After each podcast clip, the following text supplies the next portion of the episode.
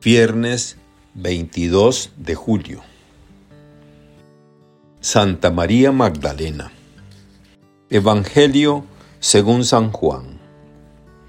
El primer día después del sábado, estando todavía oscuro, fue María Magdalena al sepulcro y vio removida la piedra que lo cerraba.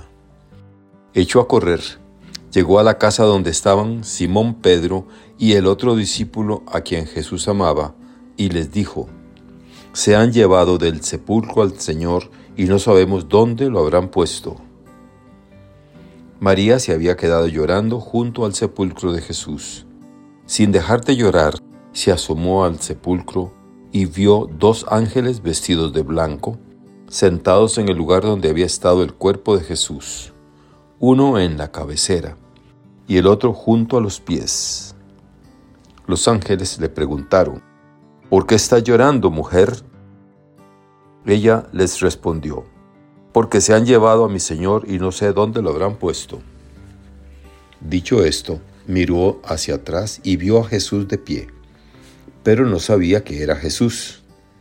Entonces él le dijo, Mujer, ¿por qué estás llorando? ¿A quién buscas? Ella, creyendo que era el jardinero, le respondió, Señor, si tú te lo llevaste, dime dónde lo has puesto. Jesús le dijo, María. Ella se volvió y exclamó, Rabuní, que en hebreo significa maestro. Jesús le dijo, No me retengas, porque todavía no he subido al Padre. Ve a decir a mis hermanos, subo a mi Padre y su Padre, a mi Dios y su Dios. María Magdalena se fue a ver a los discípulos y les anunció he visto al Señor, y les contó lo que Jesús le había dicho. Palabra del Señor. Gloria a ti, Señor Jesús. Reflexión. Hoy celebramos con gozo a Santa María Magdalena, con gozo y provecho para nuestra fe, porque su camino muy bien podría ser el nuestro. La Magdalena venía de lejos y llegó muy lejos. En efecto, en el amanecer de la resurrección, María buscó a Jesús, encontró a Jesús resucitado y llegó al Padre de Jesús, el Padre nuestro. Aquella mañana, Jesucristo le descubrió lo más grande de nuestra fe, que ella también era hija de Dios. En el itinerario de María de Magdala descubrimos algunos aspectos importantes de la fe.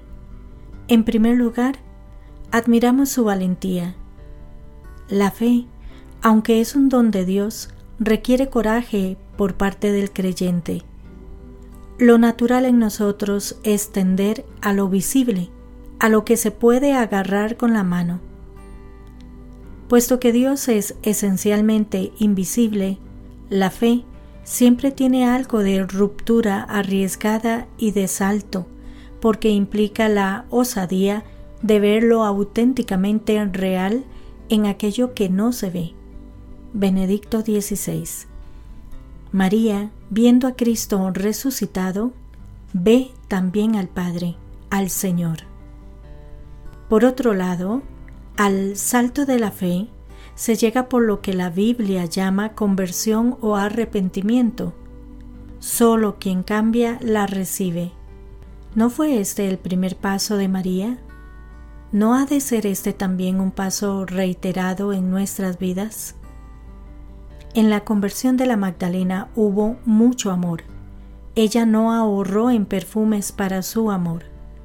El amor. He aquí otro vehículo de la fe porque ni escuchamos, ni vemos, ni creemos a quien no amamos. En el Evangelio de San Juan aparece claramente que creer es escuchar y al mismo tiempo ver. En aquel amanecer, María Magdalena arriesga por su amor, oye a su amor, le basta escuchar María para reconocerle y conoce al Padre. En la mañana de la Pascua, a María Magdalena que ve a Jesús, se le pide que lo contemple en su camino hacia el Padre, hasta llegar a la plena confesión, he visto al Señor. Según Juan 20:18. Nos dice el Papa Francisco, qué bonito es pensar que la primera aparición del resucitado, según los Evangelios, sucedió de una forma tan personal. Que hay alguien que nos conoce, que ve nuestro sufrimiento y desilusión, que se conmueve por nosotros y nos llama por nuestro nombre. Que Dios les bendiga y les proteja.